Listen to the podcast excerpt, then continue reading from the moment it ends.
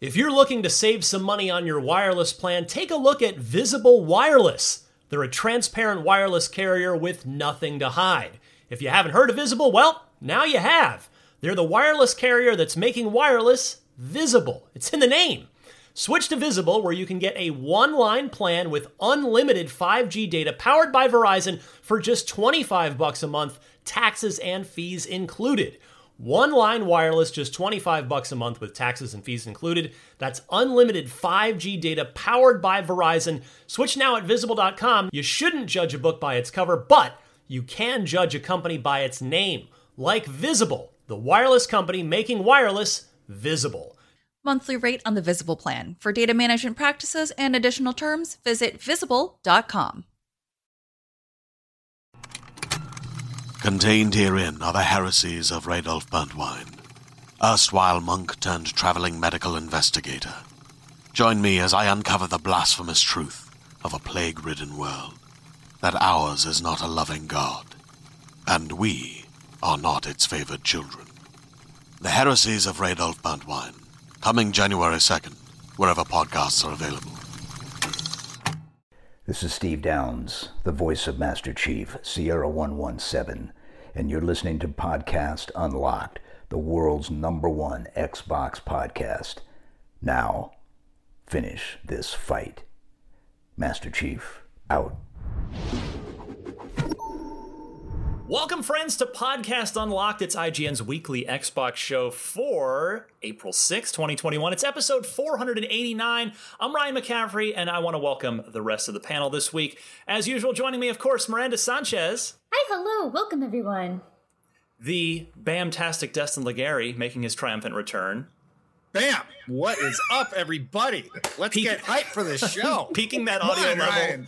Producer's nightmare. I love it. And then, uh, friend of the podcast, welcoming him back, Lord Cognito himself from the Iron Lords podcast. Welcome back, my friend.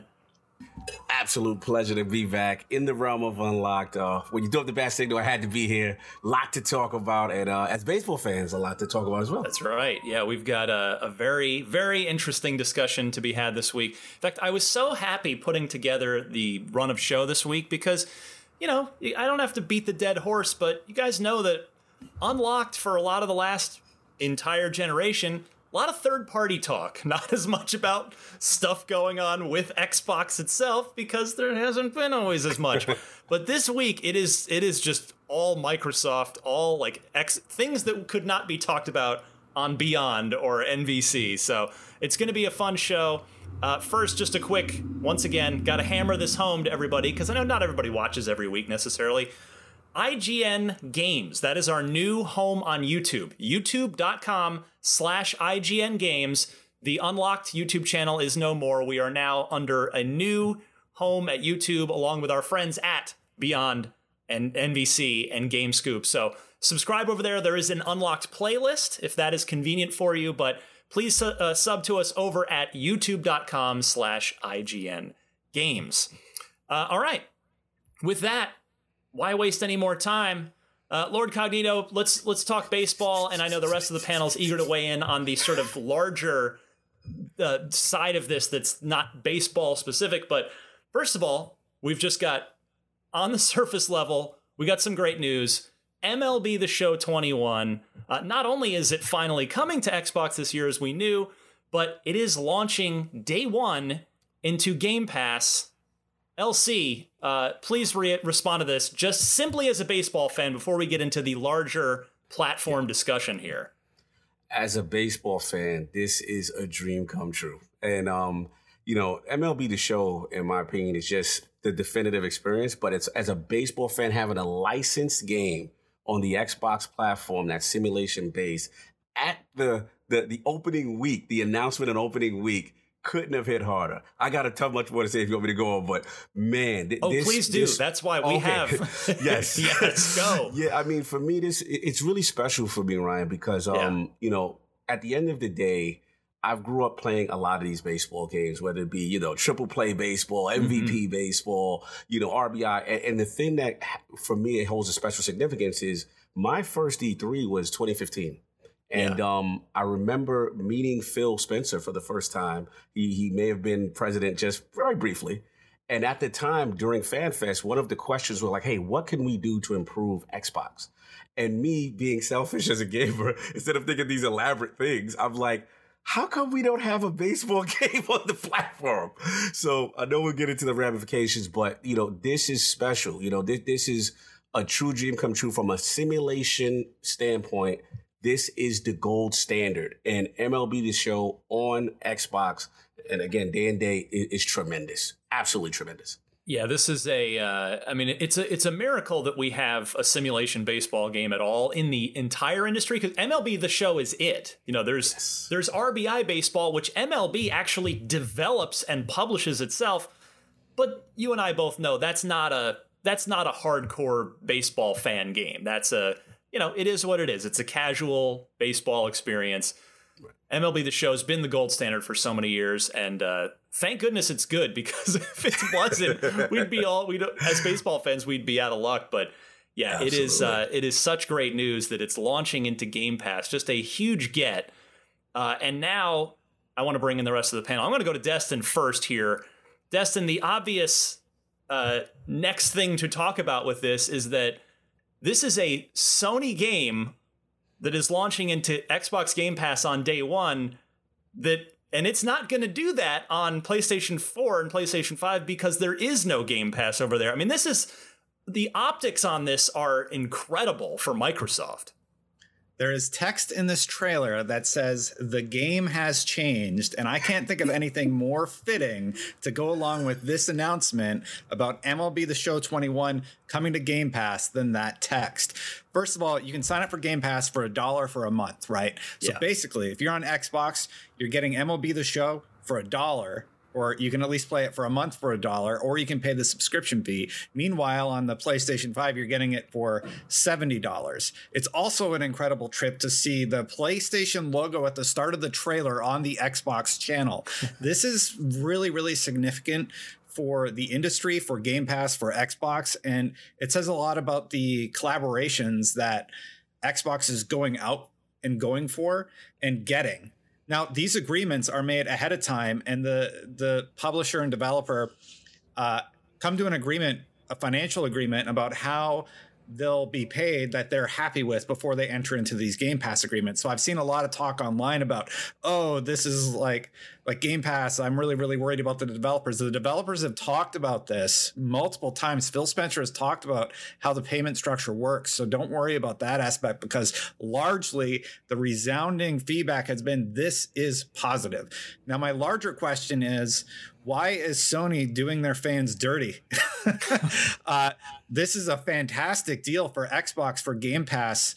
Sony has to do something either with PlayStation Plus or PlayStation Now because fans are feeling burnt by this and on, on the PlayStation platform, of course.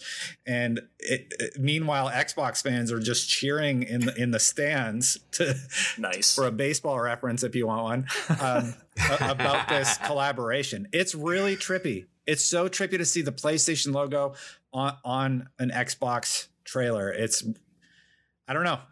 Like where are we going from here? What's next? Well, I mean, on that note, to be clear, so this is this is an MLB deal. Uh, this is yep. MLB dictating all of this. I mean, it's MLB is the reason that this game is on Xbox. MLB is the reason that it's on Game Pass. I mean, if you look past the the the totally justified fanboy excitement here, which I mean, bask in it, enjoy it. We've been waiting for moments like this where it's like, yes, a, a true win for Microsoft. It's, you know, with no strings attached, this is awesome.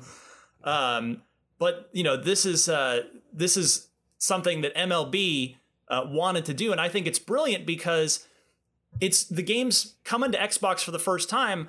You know, there are many, many, many baseball fans on Xbox who probably don't know the series because if they just don't game on PlayStation, they're they maybe they've heard of it, but they probably haven't. Pl- many of them haven't played it. So what better way? You know, MLB's looking. They're looking long term here. They're not just thinking about 2021.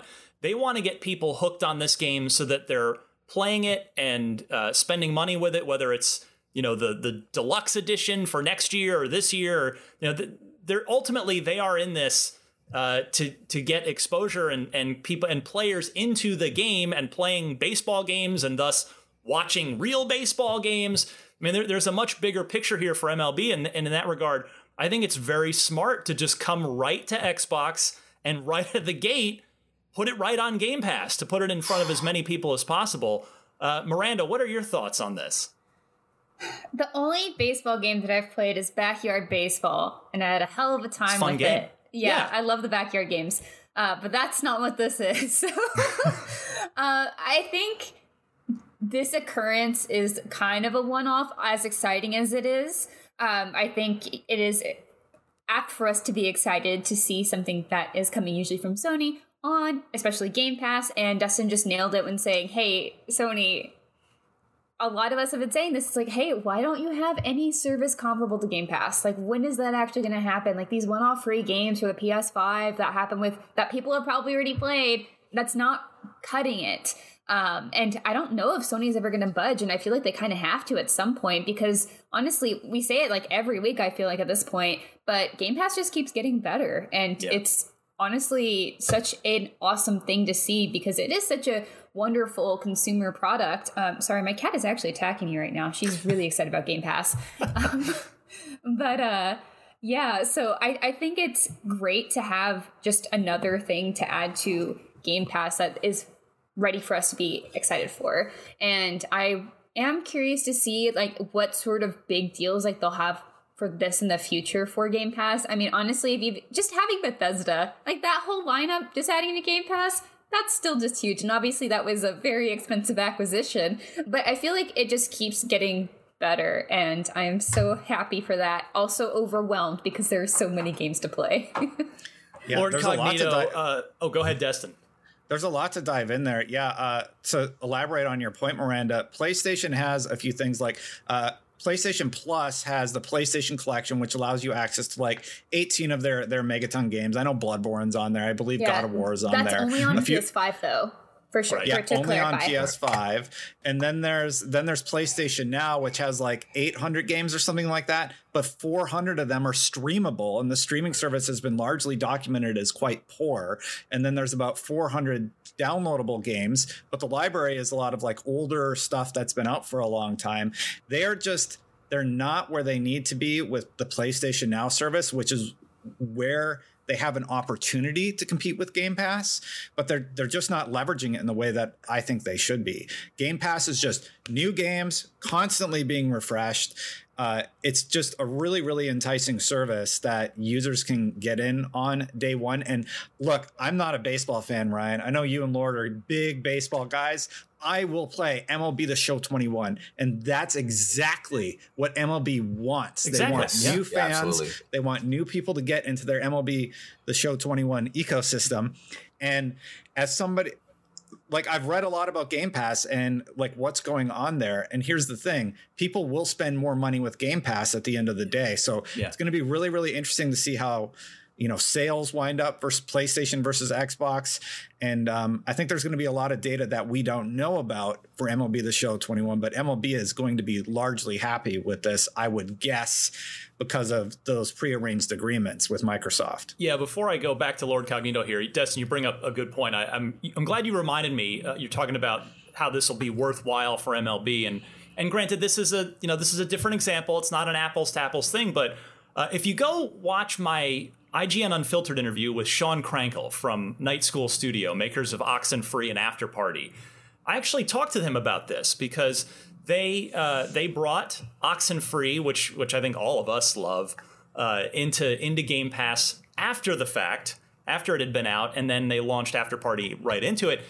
Uh, and Sean told me very interesting because I was asking him everything that gamers have wondered, like, well, wait a second, you know, how how does this work economically for you guys?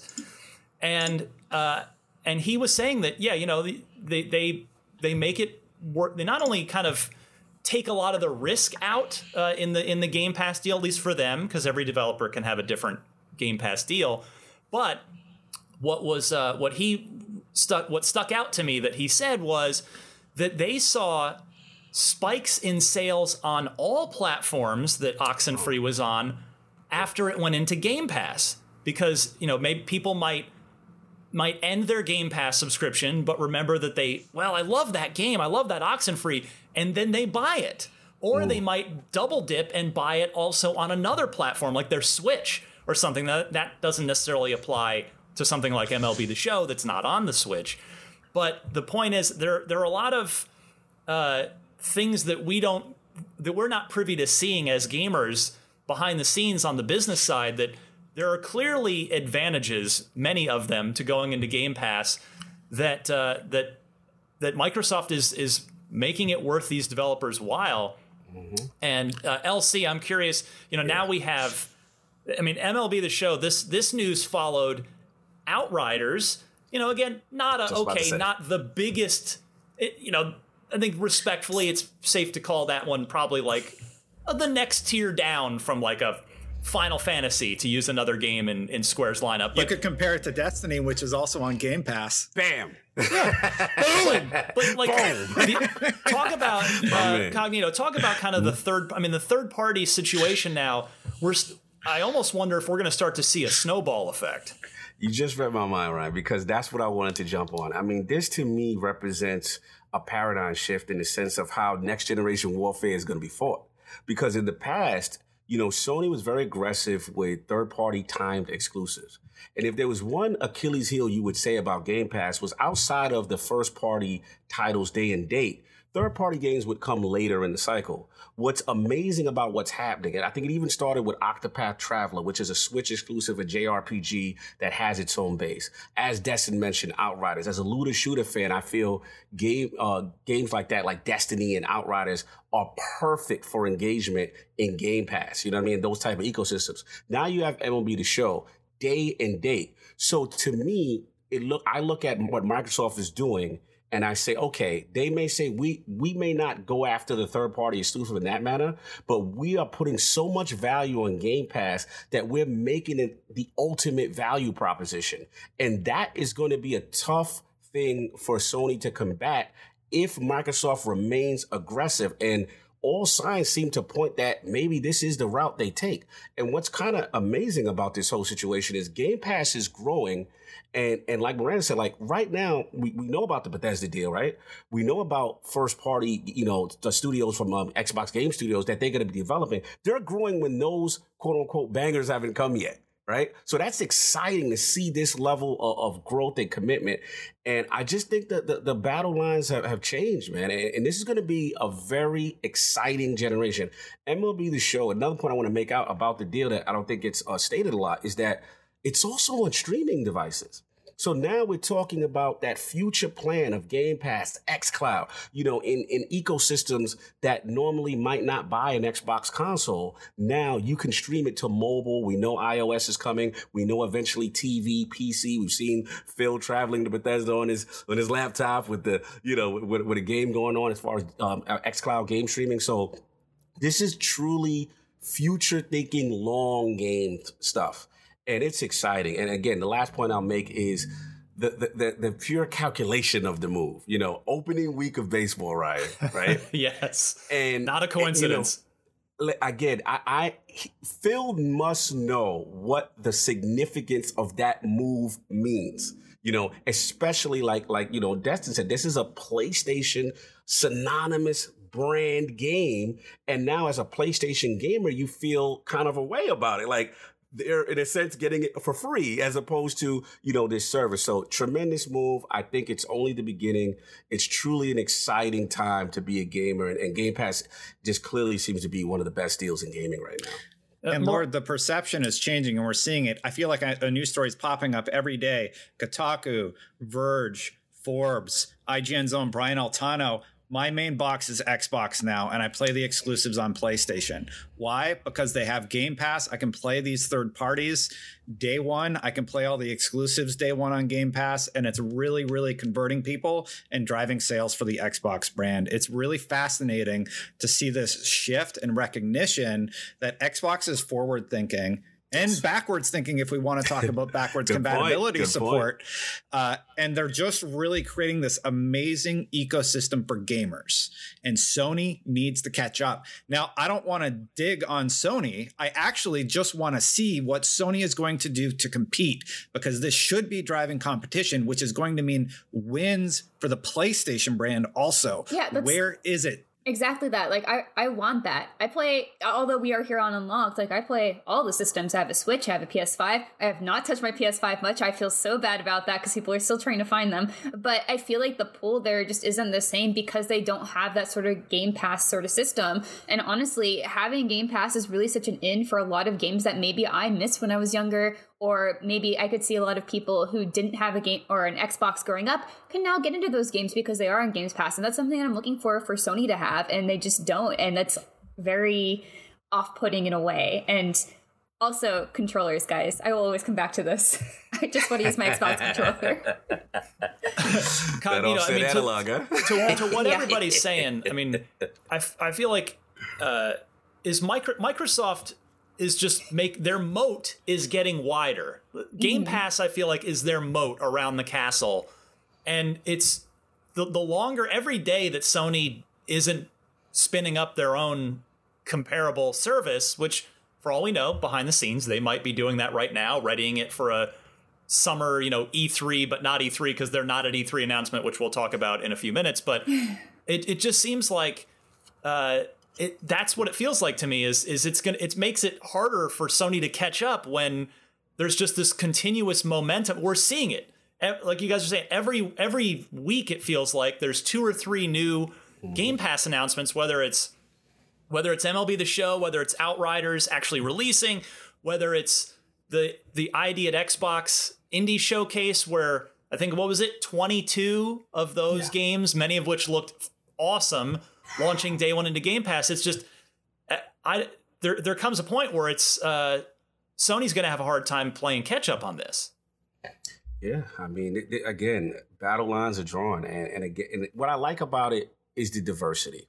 Yes. Because there's so there's something for everybody. Even Miranda, right? She may not be interested in MLB the Show as much, but you know she, she may like Octopath Traveler, right? You, she may be getting invested in, in, in uh, Outriders. And the thing about it is just the the ultimate value uh, proposition, as well as the ease of entry. Even if you're not interested, because it's in the service, you may now be curious. Yeah, your friends are playing it. Let me try it. And and the last point, Destiny made a good point too.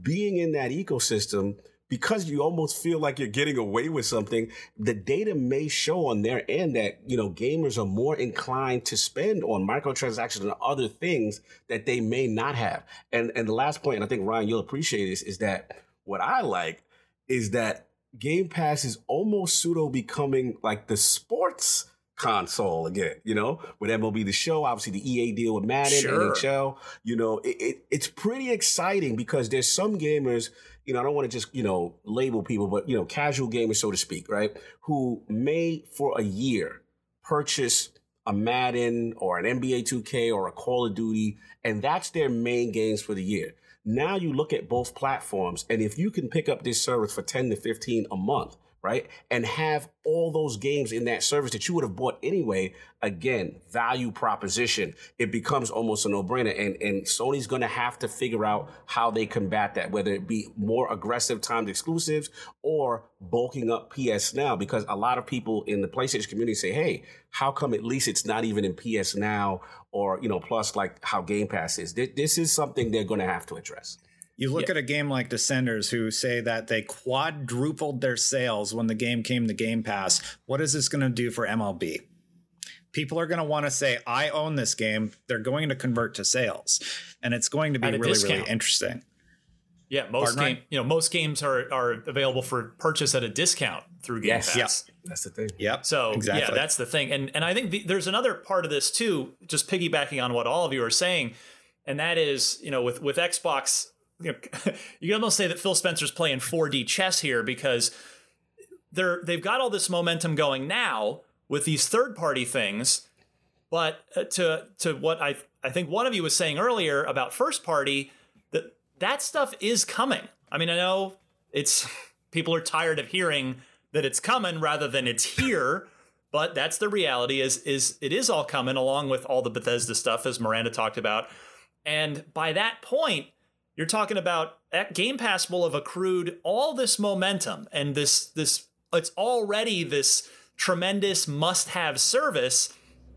And then you'll start to see Halo Infinite go in there day one. Psychonauts 2 go in there day one. Hellblade 2, Forza Motorsport, Avowed, Fable, Fable, you know, you know, State of Avowed, Decay, uh, Everwild, Flight Simulator, Starfield, Elder Scrolls. Elder Scrolls Starts to 6. snowball. Like, Starts it just snowball. goes. Yeah. It just Mhm. keeps going. And it's like, so it's, you look the, the the all the groundwork they're laying now it's just gonna it's just gonna level up it's just gonna go to the next level once the first parties finally start start delivering so it's just really awesome to see uh, this and and this was i mean this this mlb the show thing uh, i guess i should finish the segment by saying uh, that i don't i don't know is this can we just refer to this controller as crow because i think i have to eat it because just a few weeks ago on unlocked we were talking about like there's no way the, the question came up would would mlb the show come to game pass no way because it would make sony look bad so i'll just eat this this is the crow You're a man of your word. You're a man of your word. just I like, respect it. and I mean, it, but again, think you know, thinking mm. deeper about it, it's really smart on MLB's part because they want to get people interested in this game, not just for this year, but for when it's on Xbox next year and the year after and the year after. And they know MLB knows that if people, if baseball fans try MLB the Show, granted we haven't reviewed MLB the Show 21 yet, but history suggests that if Xbox gamers try MLB The Show 21, they're going to find a fantastic baseball game and they're going to want to spend time with it. They're going to want to spend money on it. So, this is awesome. Great stuff. Bravo to Microsoft and MLB. Keep that Game Pass momentum rolling. This week's podcast Unlocked is brought to you by NordVPN. Hey, if you're watching a lot of sports like me and you hate blackouts, NordVPN is a great way to go. You can use NordVPN, a virtual private network, to watch live sporting events, TV shows, films that aren't available in your region by switching your virtual location to a country that is showing that event. No more blackouts. It's also good for plenty of other stuff like protecting your private data, your bank details, your passwords, your online identity. You can protect your data while you're traveling and using public Wi Fi. NordVPN protects you wherever you are in the world. NordVPN threat protection also protects you from viruses malware, and phishing sites. NordVPN is also the fastest VPN in the world. No buffering or lagging while you're streaming, and it will stop your ISP bandwidth throttling. NordVPN is the price of a cup of coffee a month. So that is a super affordable, great way to go. To get the best discount off of your NordVPN plan, go to nordvpn.com slash unlocked without the E. That's N-O-R-D-V-P-N dot com slash U-N-L-O-C-K-D. And that'll give you four extra months on the two-year plan. And best of all, there's no risk with Nord's 30-day money-back guarantee. NordVPN.com slash unlocked without the E. Hey there, this is Justin Bartha. I made a funny new podcast, King of the Egg Cream. It has the greatest cast in the history of podcasts with actors like Lewis Black, I'm torn by my feelings for two women. Bobby Cannavale, You can eat it, or if someone hits you, you can put it on your cut. Melanie Lynskey, I wonder what these marvelous things are that look just like boiled chicken feet. Jason Ritter, I can break things and pick locks and kill people. Michael Stuhlbarg, The whole point is to inspire people that they should make themselves better. Ari Graynor, No, don't whet its appetite. What are you, an idiot? me, Justin Bartha, That's not just any egg cream, that's a Lemke's special. and all narrated by the hilarious Richard Kind. This is the story of Harry Dalowitz and how he rose from nothing to become New York's King of the Egg Cream. So if you like funny true stories, come listen to King of the Egg Cream, available wherever you get your podcasts. Uh, speaking of momentum, E3 is trying to rebuild it from scratch because all their momentum died for sure last year, if not the year before. E E3 2021 will return as an all digital format. Uh, it is confirmed. We have the dates now June 12th to the 15th. Uh, it confirmed to include will uh, is Nintendo participating, Xbox participating, Capcom, Konami, Ubisoft, Take Two, Warner Brothers, and Koch Media. So uh, Sony not on this list. They did not participate. Well, there wasn't one last year, and they didn't participate in 2019. Uh, also missing EA. They've been out of they've they've given the middle finger to the ESA for years now, doing EA Play. Square Enix, uh, they're out. Uh, for, as of now, anyway, they uh, the ESA just making it clear this is a tentative list for now. Sega still on the sidelines for now. Bandai, uh, Tencent, 505, and Activision. Now, Activision also has sat out the last E3 or two as well. Uh, they're promising live press conferences during this June 12th to the 15th window and a four day long video stream. God help the hosts of that. uh, so it'll be a heck of a production. And they say the show will be, quote, a reimagined and hyper engaged digital experience. Uh, let me go Destin's way on this first. So, Destin, it seems that we uh, there's a name that wasn't included there, and that's Bethesda. Oh well, yeah, they're doing they're they are doing an event. Like they confirmed that during the roundtable. So now we we'll know it's a joint event, that. basically. Yeah, and uh, Koch Media, Deep Silver is what you yes. should be reading between the lines there. And I was one, I was just looking up really quick a few of their properties. Uh, they, they've done some interesting stuff last few years. Um, Dead well, Island Saints, 2 was Saints the one Row that, would be the, the number one thing that comes to mind that maybe they would announce. Yeah, Metro and Dead Island 2 are also like pretty big franchises there. Right. I, I'm excited about E3. What does this look like digitally, though? I think you know, the thing about E3 for me is like I like the Nintendo conference, I like the Xbox conference, and I like the PlayStation conference. And then E3 is just like this nightmare sea of people.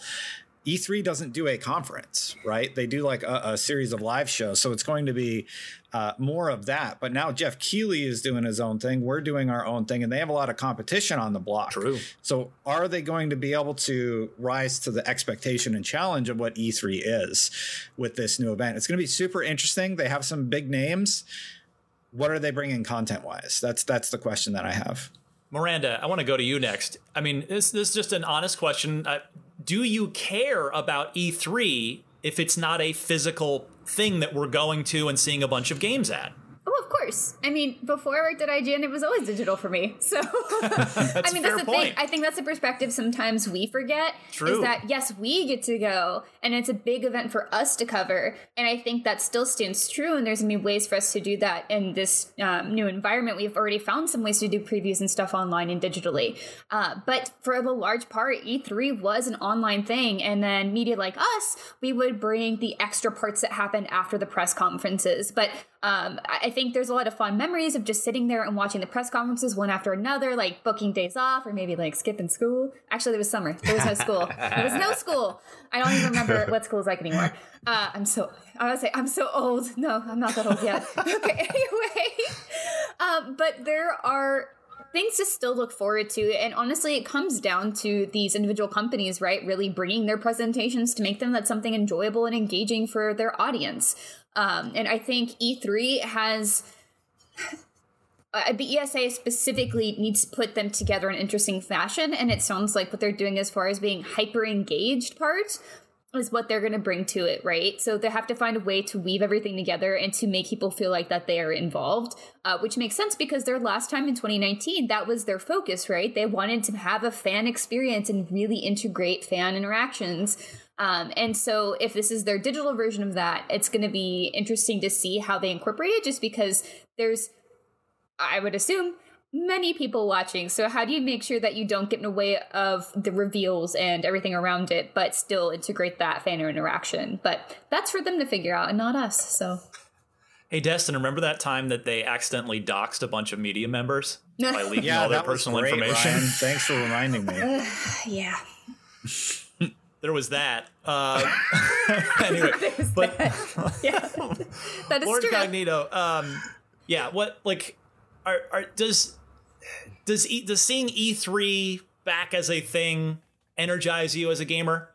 Sli- slightly, slightly. I mean, look. At the end of the day, I'm always going to have a nostalgic piece of history. Obviously, I met pretty much all of you, you know, at, at, E3 at some point, and um, you know, it's it's right now they're in a, a, a transitionary period. I feel, and you know, we have to see. I think that's a very good point. We have to see, you know, the format on how they approach it, because, like you said, you know, Geoff Keighley, he's got his own thing. You you guys have a, a great thing going on, you know, with the summer events. So what a lot of companies have realized is that from a financial standpoint, you know, you're able to save money and then kind of control the message, right? So it's up to now the ESA and E3 to really drive home engagement and make this kind of a real big event. And the, the question, actually, I want to throw it back to you quickly, Ryan, because the question I have in this format, I don't know if they may not have said it just yet, but, you know, are we going to have the traditional press conferences? For example, like when, you know, Microsoft would, would do a conference and then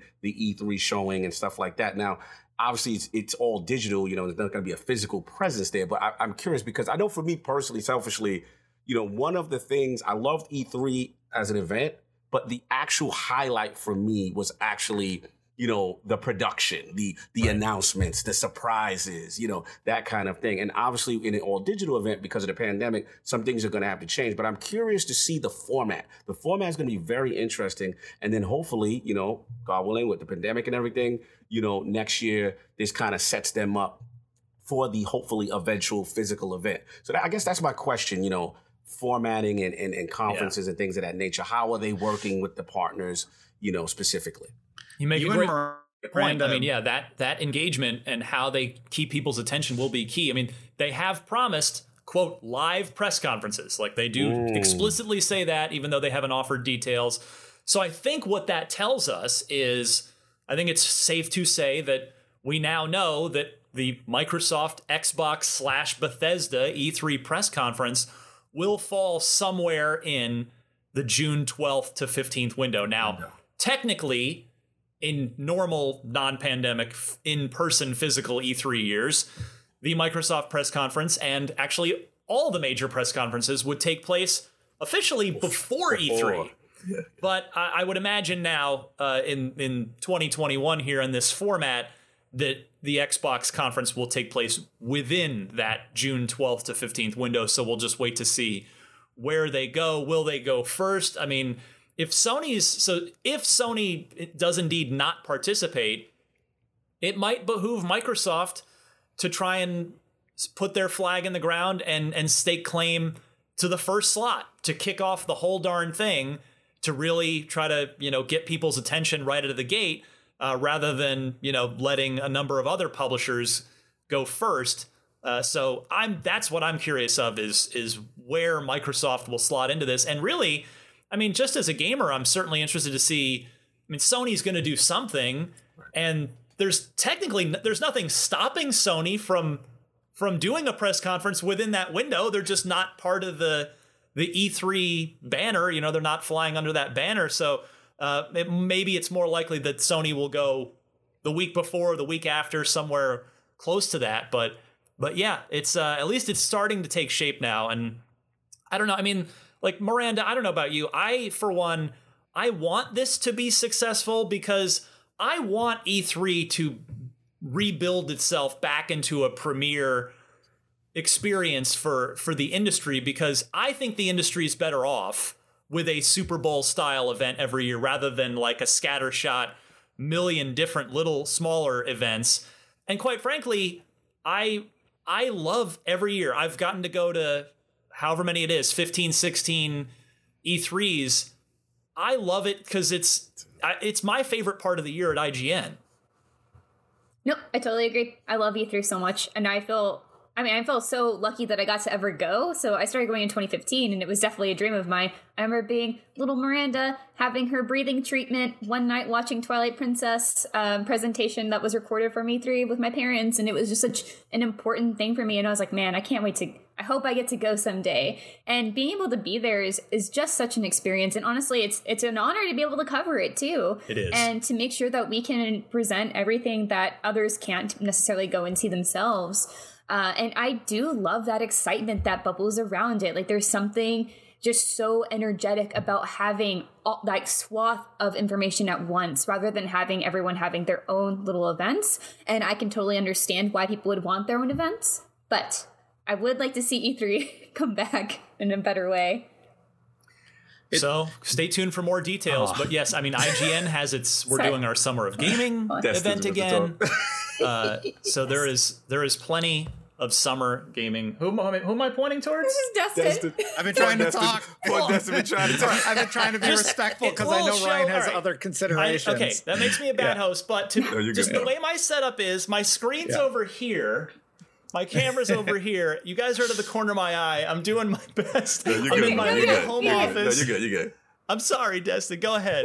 I, I screwed up your your break, but anyway, um, what I wanted to say was it's interesting that both Lord and Miranda bring up the perception that the Microsoft, the Sony conferences are part of E3. Really, what Sony and Microsoft decided to do is plant them plant their shows in the flag surrounding the E3 conference.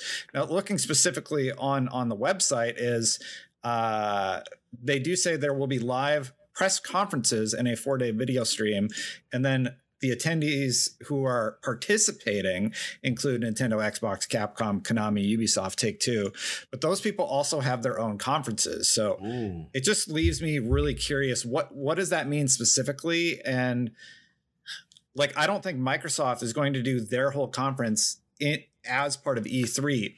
E3 has leaned so hard into the physical in-person event and bragging about their attendance numbers that I, I honestly think they sort of lost sight of what was really really special about E3 a little bit. So I am glad that they're going digital. It's going to be really interesting to see if they pull it off. At the very least, it does give people a date to rally behind Yeah.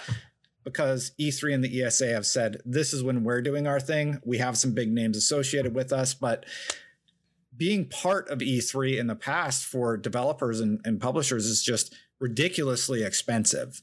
And I wonder if the, this last year has made them sort of reevaluate what E3 mm-hmm. is all about.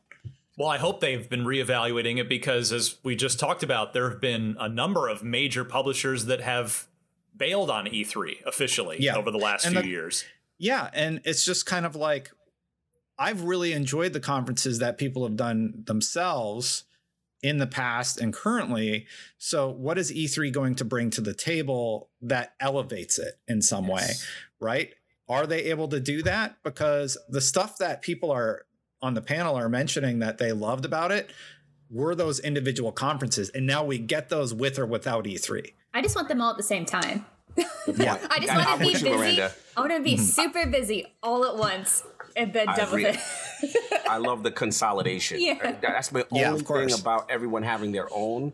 It's all over the place. And, and having that centralized, like Ryan said, like that Super Bowl feel in its hey, it, it's it's few things that can match E3 when it was in that that format. So it's but you're right, you're right, Destin. It's up to E3 now to show how much they've evolved to compete with these different formats. It has to be a spectacle to make people drawn to this new format that they're going to try to attempt. Yeah, it was always I the the Monday before E3 officially started the next day was always the best when you'd have Microsoft in the morning and then Ubisoft and EA and then Sony and it was just one after the other all day and then you get Nintendo the next morning and Bethesda would usually go the night before and it was just yeah, just this I'm with you guys, just this run of of it, it was you know, it was one Christmas morning present Yes. unwrapping session after another.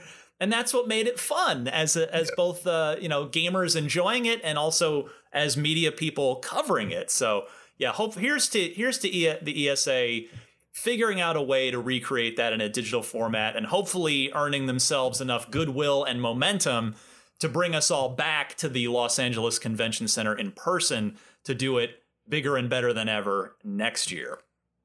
All right. Uh, something that popped off right before we recorded last week, actually, but still very relevant this week. And Miranda even came prepared with uh, with a prop for this because she just happens to own exactly what we're talking about. So the the Xbox wireless headset. We've talked about that. It's fantastic. I've been using it a lot. In fact, I mean, I I exclusively use it when I'm using my Xbox now. I'm really uh, it's it's a really great headset for a hundred dollars. Does it sound as good as the three hundred dollar Astros that I have that, that that are wired? No, but uh, it's it the it sounds good. It's very convenient. It's really well designed. It's comfortable. I'm super happy with it for a hundred bucks. If you're not, or if you're looking for a higher end option, Bang & Olufsen has you covered. They're going to be bringing wireless uh, deluxe, very premier upscale wireless uh, Xbox headphones. There they are on the screen if you're watching on video. 500 bucks. The same price. So, you know, rather than buy that PS5 to go alongside your Xbox oh, Series uh, X, I'm sorry, the poor audio quality on these headphones I'm wearing, my non five hundred dollar these guys. Headphones. I didn't hear that. How I much? can't hear your sarcasm properly. Five hundred dollars. Uh, so they're going to come in three different colors. I guess we're looking at the presumably the black anthracite here. Maybe that's the gray mist. I don't know. And then there's navy brass. Designed by Jakob Wagner in partnership with Bang & Olufsen's design team. These over-the-ear headphones feature. I mean, this is where. So we're going to get serious here. So lambskin ear cushions for great sound isolation, fully immersive audio. Calfskin leather on the exterior headband uh, with bamboo fiber textile on the inside band.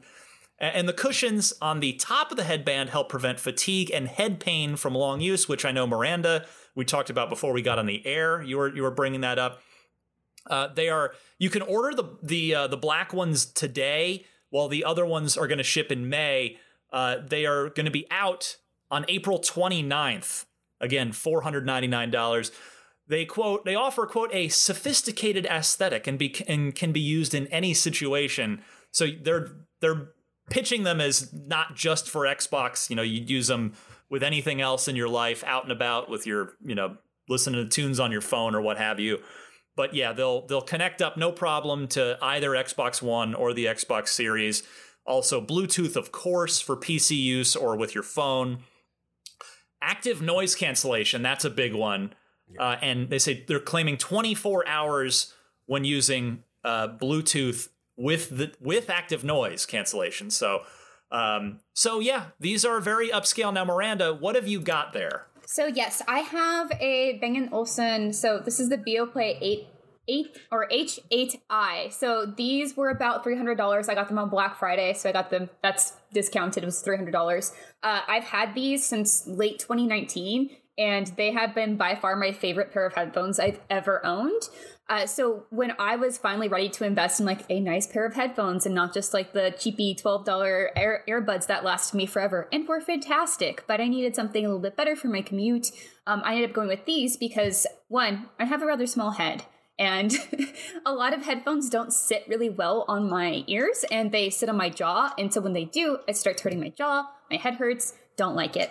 Um, so that's when I went with uh, B&O and I said, oh, well, like they're actually really stylish. And not only that, but they sound incredible. Like I love the bass on mine. Sometimes I just run around with my apartment just wearing those. The active noise cancellation is, is not a joke. Like it is really cool. Um, it's also a thing that you can like turn on and off and which i appreciate so like if i do want to be able to hear my surroundings i can kind of hear it but if not it's it's hard to describe it's just weird when you have it on because it's definitely a setting like something that just like just whoop it's like you're in a vacuum almost um and so I really adore that. And I know what they're going for here is not just meant to be for playing games, right? Um, That is a big part of it. And one of the things that I was curious about, and honestly, if I had an extra five dollars, five five dollars, five hundred dollars sitting around, I would be so interested in getting these because uh, the technology that they have for the Beoplay portal uh, and their like audio app is really interesting. So they have like preset game modes for RPG or first person shooter. And if you, you know, really play Huh. first person shooters intensely, you know you have to be listening. Like if you're not using um, audio to your advantage, you're already behind everyone else. So I'm curious to see how that actually changes things with the with toggling it because I think there's a lot of really great headsets out there that will just do it mostly well for you as far as giving you that perspective of like where audio is coming from. Um, but I'm curious to see like just how much different it is with those headphones. Um, and I know a lot of what you're paying for too is the materials. Like those are not ex- inexpensive materials, so you, you're definitely paying for something that's a little bit more of a premium feature. Um, and from my experience with the ones that I've had, again, I got them on sale, so because they are quite the investment, but they're an investment I've been so happy to have, and the battery life lasts a long time. Um, and again, I was saying that the idea for these, it's not just meant to be used for your Xbox game time. Like the idea is that you could go take these and travel with, and they just look really sleek uh, and nice and have a good battery life. Um, I also like what else do I like about it? There's just like a lot of other good features for it. So I don't know if these have it, but whenever you remove the headphones, it pauses your music and stuff. Nice. So like there's just a lot of little features in these that I think are just a premium experience that I didn't know I would want or would work well. Uh, and I am still happy with the ones I have. But again, mine were three hundred dollars. So I'm curious as to why this is five hundred and how much better they do actually sound. And uh, I, so I would have to imagine that the the drivers and other actual like internal guts of the headphones are better than the the hundred dollar Microsoft ones Oh, as well. Um, and yeah, you know, it's there is definitely sticker shock with this, and they know it's not for everyone, but but that's the thing. It's if you're a heavy Xbox gamer and who also likes to, as like you, Miranda, you know, listen to listen to stuff out out and about. Um, there is there is definitely a case to be made for these. I mean, I I sit here, I love and adore my Xbox Elite Series Two controller, which costs that's true. Yeah. four times as much as point. a regular good. controller does It's so good. and it- and it's and to me it's it's you know it's a you get a good bit for your money there. So um yeah the the these are five times more than the Xbox wireless headset and as much as the console itself. But yeah there's there is an audience for this. Uh Destin you're in video production. You do a lot with with AV in general. Uh, are these are these tickling your fancy at all? I really want to dive into the quality that the headphones actually output. I'd be really, really interested to look at these a lot more closer because I'm looking at the stats next to Astro A50s. And I'm really, really curious because I believe these are A40s or A50s. I don't remember off the top of my head. if But, they're if um, they're wireless they should be A50s yeah, they're just old. But I've I've been an Astros fan for a decade or longer. Um, but I'm curious to see if the quality has retained as much as I think it has over the last 10 years, right? So $500 for me, it's it's very high. And for me, like leather versus cloth, I like cloth more than leather. It's easier. Like everything on these headphones are easy to replace. You can easily take that leathers- off. You the can do leathers on custom the top plates. You can do all sorts of little like the the headband and such on these headphones. You can you can easily do.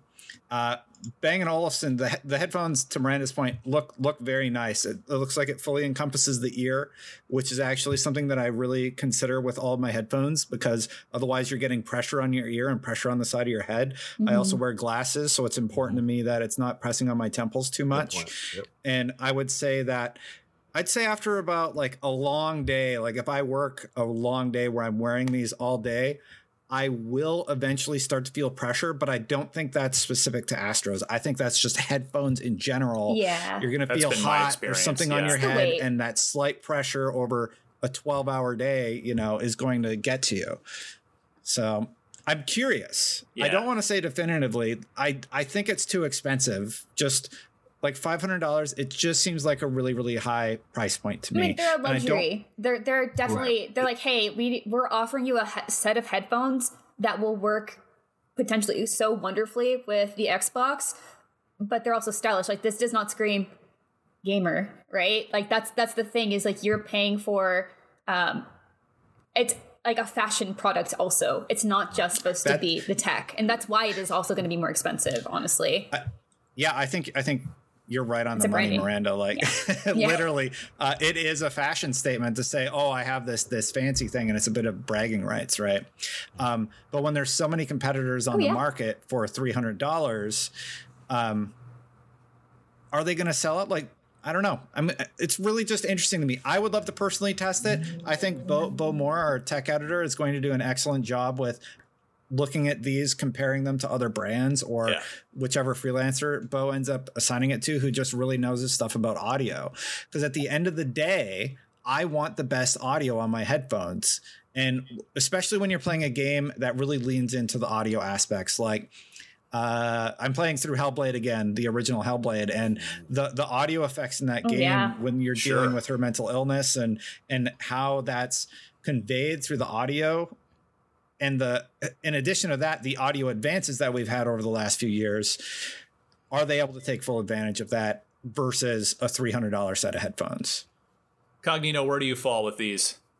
I think uh, Miranda and Destin really knocked it out the park. I mean, for me, at first, when you're reading the the, the specifications of the headphone, of course, I'm, I'm, chuckling a little bit because this this really seems like extreme pristine quality, and, and it's definitely looking to, I guess, cater to the the audiophile, right? Because you know, for me, like you said, Ryan, I have the uh, what you call it, the uh, what the uh, hundred dollar the, the the new Xbox wireless, and I've been enjoying it. You know, I guess yeah. my only negative, if I had to. um you know, say like nitpick would be like Destin said, like uh, after long use, you know, on your head after a while, especially as a, as a glasses wear, you know, you start to wear that starts to wear on you, and then microphone quality. So to Destin's point, I'm very curious when you know, hopefully IGN does that breakdown. I'll be right there to uh, to check that out. You know, and um, see how that compares. How how truly does it compare from an from a specification standpoint, from an audio standpoint, and also from Atmos because Atmos is really something that excites me in the gaming space. And I, now that I've had my feet wet with it, it's truly game training. You know, Gears has have it has it. I, you know, I really feel it, it's transformative it sounds amazing, especially um with streaming services like you know the movies and stuff like that, or you know most of the uh, HBO Max and yep. all these different uh, streaming services use it. So you got that, and to Miranda's point, I think it it they are catering to this different market. It's clearly also a fashion statement amongst other things. So it may not be for me in my my price range, but there may be you know a group that says, look, I want pristine audio quality, I want comfort. And like you said, I can sit here and, and like you said, right, I can sit here and laugh, but I'm the same guy who paid two hundred dollars for an elite controller because it's that value to me. Right. So now that I've come around after joking about the illustrious quality that you were describing it, I said, you know what? In fairness, they, they may have a market here. But to Destin's point, I do need to see those comparisons if it's worth that price to value proposition. I, I need to know what it sounds like. So I'm waiting for that, Destin. yeah, I, yeah. I would say too, like kind of emphasizing this again, I think there is an intention for you to take these outside of your home, like after you play games. Like it's not meant to just be for games. And I think they're trying to emphasize that to, to try to get more of a use case. Cause like, do you take your Astros out when you go for a walk? I don't. No. so. I mean, yeah, I, would, I wouldn't take any over ear headphone out for a walk. Not yeah. not like not like this. I would take uh, earbuds. No, yeah, yeah, yeah, yeah, I think everyone has a different use case, but for people who would want over ear headphones, like I like over ear headphones, so people don't talk to me. So, um, but also I think I think these also have a cool feature potentially if they have the same as the ones that I do. But there's a way for you to toggle it so you can hear things around you. So essentially, it uses your mic so you can listen to people and things oh, without having to take off your headphones. So sometimes I do that as like a safety feature, um, just to like if there's something like a commotion happening, I'll listen, but without having to take off my headphones. Um, or if I'm just like hear someone saying something like suspicious, I'm like I want to listen in. Give me the give me the juicy gossip. but I'm not listening because I have headphones on. It's very silly, but just features like that i think is the intention that you can take it out of your home also these product shots guys these apartments that they're in, it's just like, okay, okay. Must be video, nice to have that big leather couch. None of these are shot from in San Francisco, that's for sure. Where we have where we have uh, rooms the size of closets, but um, yeah. well, we will definitely review these, whether it's one of us or whether it's from our tech team. These will get reviewed on IGN. Remember, we we gave the the regular Xbox, the new Xbox wireless headset we gave that an eight. You know, and I totally concur based on my time with it. Uh, it is an excellent value at hundred dollars. So yeah, it'll be interesting to compare the two and and see how these shake out. And and I think to Miranda's point at the very top of this segment, you know, it might be a thing where yes, these are out in April, but maybe you know, and a lot of people are still going to be trying to find a Series X between now and the holidays maybe it's a thing where you keep an eye on at IGN deals on Twitter and you never know maybe they go on sale for 300 or 350 bucks at the holidays and you can pick them up on a on a at a much better price like Miranda did with hers so something to something to consider there as time goes on uh, next, again, I told you at the top, this was an Xbox Power Hour. No, no multi-platform shenanigans this week. The Xbox Series X mini fridge. Long joked about, now going to be a real thing. And uh, it came out of out of a little, you know, clearly obvious Twitter marketing promotion, but all right, we're getting something cool out of it. Xbox defeated Skittles in a brand, basically a brand popularity contest from from the official Twitter marketing account. Uh, there was a vote off basically, and as as you know, all these things are I'm sure pretty much staged outside of the votes themselves. But the our friend Aaron Greenberg, the marketing boss at Xbox, as the vote was pretty tight heading into the final stretch of it, he took to Twitter and said, "All right, here goes. Help Xbox win this." And we'll put into production this year, and then in all caps, real Xbox Series X mini fridges. Yup, you read that right. Not an April Fool's joke, not clickbait. And Xbox did defeat the colored candy by 1% in a total of 341,000 votes between cast overall in the poll. And following the victory, Aaron Greenberg thanked everyone on Twitter and said, quote, the first fridge will be filled with games and headed to our friends at Skittles, of course, so taking the high road in victory, a, a gracious winner. So this is it, guys. I mean, do, do any of the three of you want to get a, a, a Series X mini fridge? No. I want No, one. Justin. I want one real bad. I don't I see. I can't Mir- explain thank you. Miranda. It's just really cool. When I have more space, yeah, then I'll talk about mini fridges, okay? But right now I am crammed in this tiny apartment in San Francisco.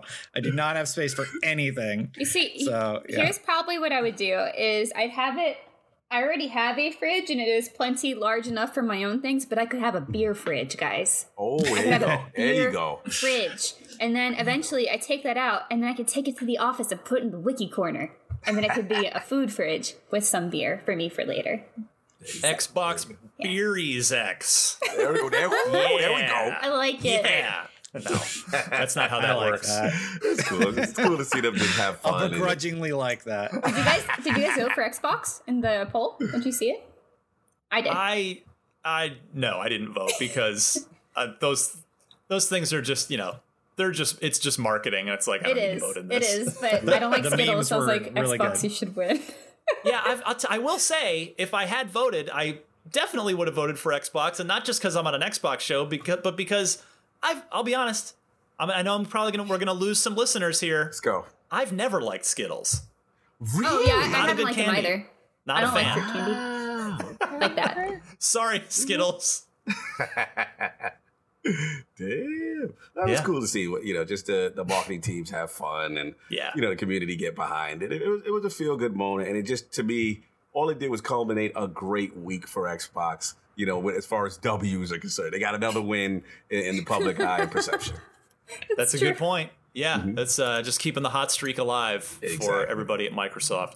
So yeah, uh, Miranda. Well, you never know. Maybe Aaron Greenberg will hear this and an Xbox Beeries X mini fridge because I'm doing that now. We'll Oh uh, we'll show up at your door. You never know. You and then you know. can show us all on the podcast what Yeah. beers you have in it. Would love to.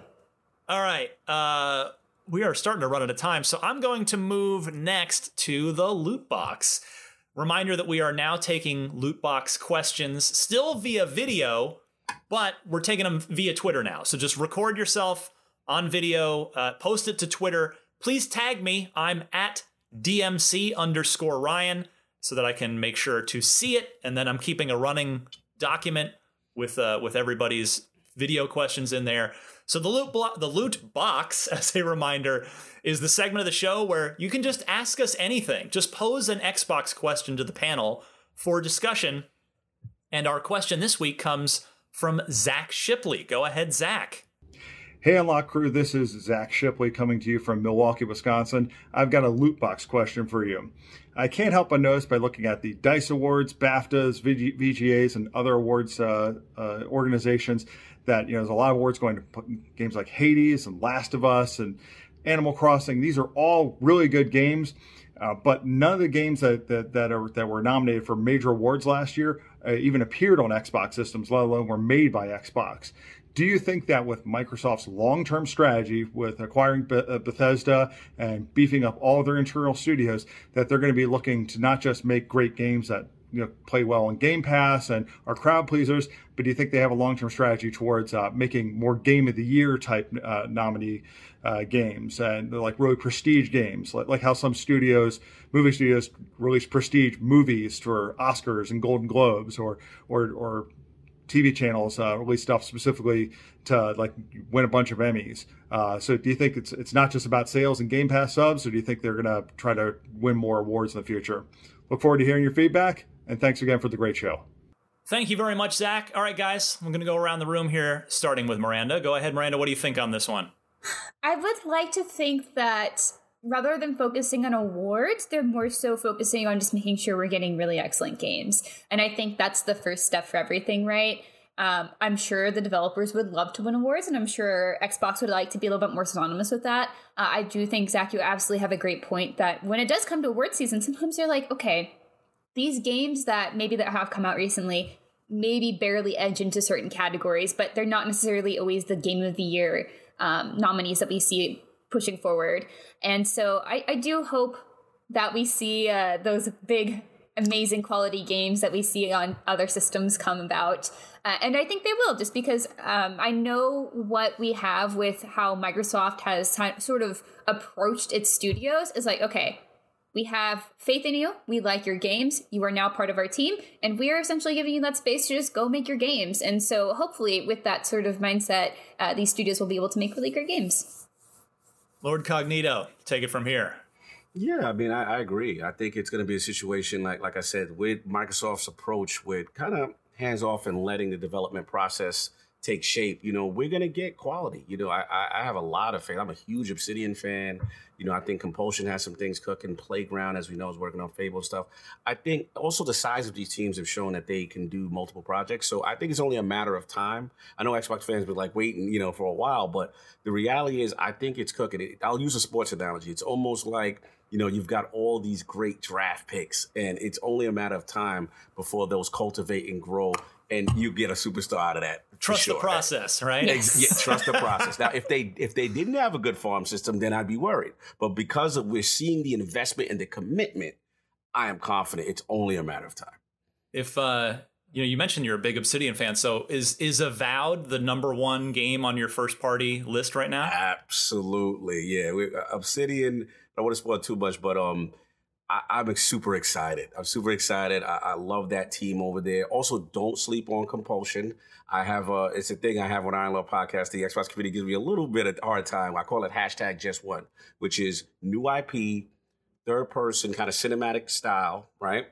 And because I feel Xbox needs needs that new hero going into the generation or the new, new protagonist. So I think compulsion may be because, from what I understand, that may be the formula that they may be approaching with their next title. So I, have got a lot of faith in Xbox Games too. There's a lot of a lot of good talent over there.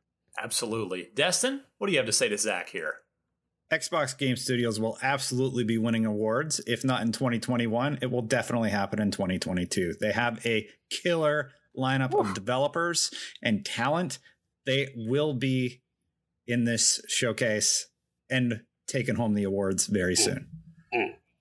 Nice. Yeah, and I'll say, I mean, I hope they're gunning for awards because that's, I mean, I, to the in all seriousness though, I would it would be interesting to to ask that point blank of a AAA like a a director, creative director level person is like, are you actually in your even if you won't admit it, like in your deepest of egos, are you thinking I want to win game of the year with this? Or does, does, I mean I'm sure everybody's different, but or do they, you know, do most of them not think that way and just think I gotta, you know, just trust trust the process, trust the, trust the team, and and try to deliver the best thing they can. But because I guess you know the bottom line is uh, sales, game sales, Game Pass subscriptions will follow if the games are excellent. You know that's that there'll be a natural byproduct. But but yeah, I hope like I hope that uh, that the team at, at Playground that's rebooting Fable is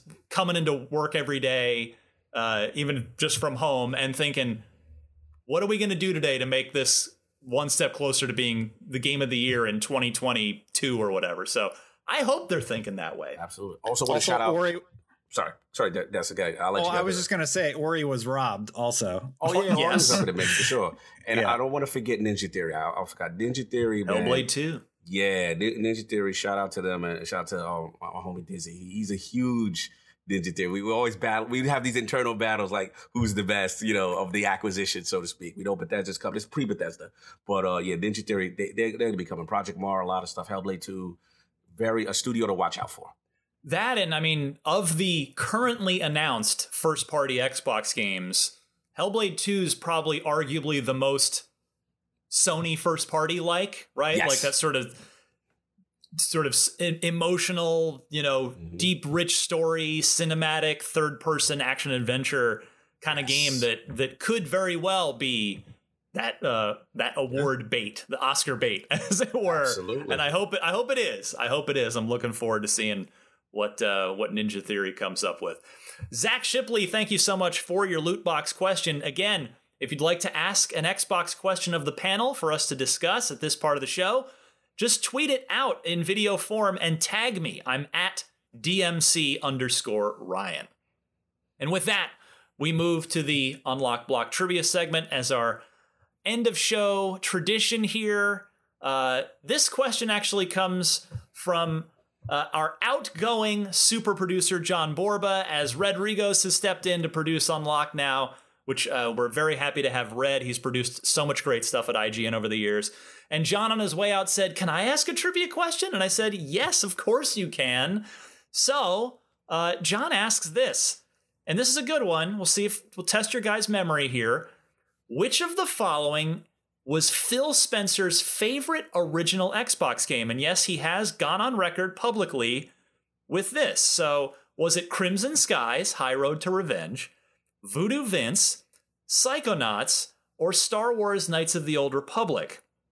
Uh, this these are all four excellent games. I've played all four of these, finished all four, love them. Miranda, I'm gonna go your way first. Have you uh, any any thought here? I think that uh, weird grimace that I just made is an indication that I do not know. Sorry, Phil. But I, I get to learn today, though, so that's exciting. but if I were to guess what game Phil Spencer likes, I don't know. uh, but I'm He's gonna listening, say- so no pressure. no, No yeah. pressure. Hi, Phil. I hope the walk's going well. Uh, let's just run with Psychonauts. Psychonauts, yes, an excellent game from the Yes, mind of Tim just Schafer. Now, I'm I think out of the corner of my eye, now I'll look over here. I think Cognito seemed like he knew this. I think he's got a pretty good idea. So I'm going to go Destin's way next before I go to Lord Cognito. See Destin, Psychonauts. also t- sticking with Miranda, going teamwork on this one. I like that. All right, LC, do you know the answer to this? I believe I do. I believe he's on record for Voodoo Vince. Voodoo You are Vince, and correct, I believe sir. they got a, a, a remaster as well. Yeah. Well done. Yes. I had a hunch. The answer like, is it's not Voodoo Vince, and it's, uh, he has said that he it was the first game he played uh, with. I don't recall if it was a son or daughter, but uh, Daughter, with, yeah. with a child. Yeah. So there's a special special connection there for Phil to Voodoo Vince. Well done, Lord Cognito. In fact, I got to get you on the scoreboard here. At right. the I gotta rate catch at the rate my panel's going, you might win if we have you back on a couple more times because it's been a slow year. For It's that's been a all I'm gonna say. It's Yes. hard. I'm sorry. I'm sorry, Oh, let me listeners. get this I gotta catch updated. it to my Here we man go. Brandon, man. He's a beast. I'm winning. I'm winning. Oh, you. Oh, you. Miranda's okay. up right now, three points.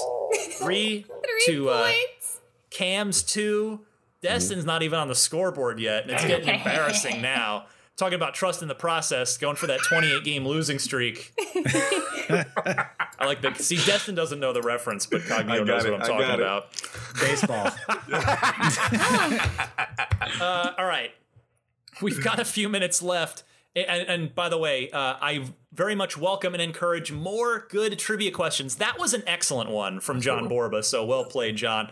Uh, if you have a good Xbox trivia question, you can email it to me. The email address is unlocked at ign.com. Please include the question, four multiple choice answers, and note the correct one in your email, and you might be featured on an upcoming show. All right, Lord Cognito. Uh, I don't think I, in thinking back to the beginning of the show, I don't think I did a good enough job promoting you and giving you your your due plug here because you've been on before, but for those that may have missed your first appearance, you do a tremendous podcast that I have been lucky enough to be invited on. Please tell us about now that they've fallen in love with you over the last hour here, and they see you really. You're. I love having you on. Uh, I had a blast with you today. Where can people go check out your show? Yeah, I am Lords podcast. So check us out on YouTube. Usually every Sunday is the Lord's Day. We uh, we like to celebrate those in the, in the gaming community, whether it be content creation, developers, anybody involved with the process. Because I feel like you know, even in media, you know, all of you don't get the credit you deserve. And as gamers, sometimes I think we take it for granted.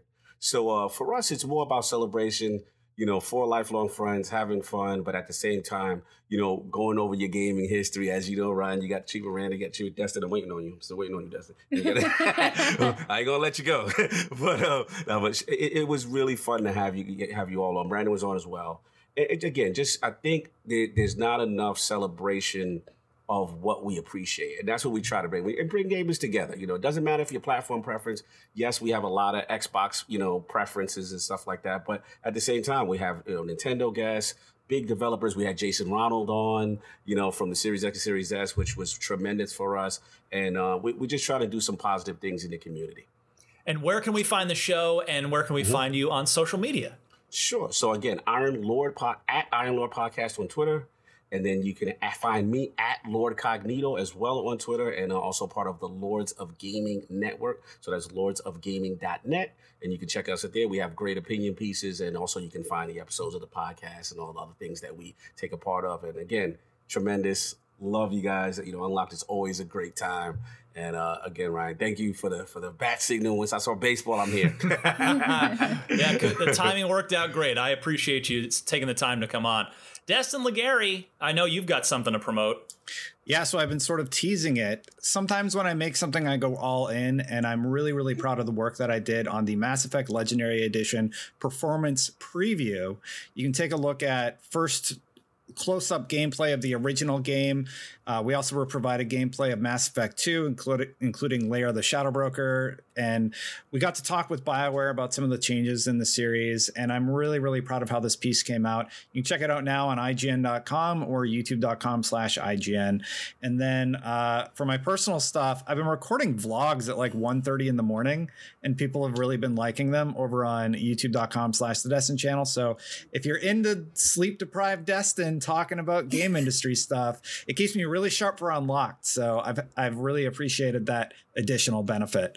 So uh, yeah, you can check that out too. But please, I'm so proud of the Mass Effect piece. Please go watch the Mass Effect piece. If you're if you're a Mass Effect fan, I really think you're gonna like uh, the care that they're giving the series and and how they're evolving it so that it's playable basically in 2021. It's really good. Uh, I would encourage you know try if you know please watch it, but please try to watch it on a 4K screen if you can, or at least not your phone because uh, you know the remasters in 4K and Destin's piece is in 4K, uh, and it's just it's really well put together. And for me, Destin, it got me uh, so amped for May to roll Mass Effect One again, which for me will be the first time oh. since it came out.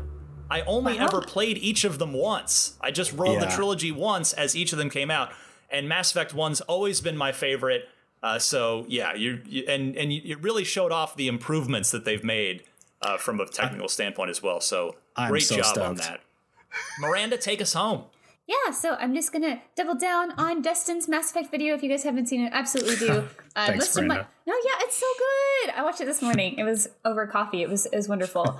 um, I'm mostly just doing a lot of behind the scenes work right now, so nothing too interesting for you to look at unless you wanted to go check out anything on IGN Guides. We'd really support it. Uh, but otherwise, on personal stuff, I'm still playing Batman Arkham Asylum on my Twitch channel. So that's twitch.tv slash Havoc Rose. And you can pretty much find me at Havoc Rose anywhere or on the web, including on IGN. Did you guys know that we have uh, personality pages? So if you wanted to go see everything we've published, go search our usernames. Fine. Awesome. For the great Lord Cognito, along with Destin, Miranda, and our producer, Rodriguez. I'm Ryan McCaffrey. This was Podcast Unlocked, episode 489, and we'll see you all back here next week.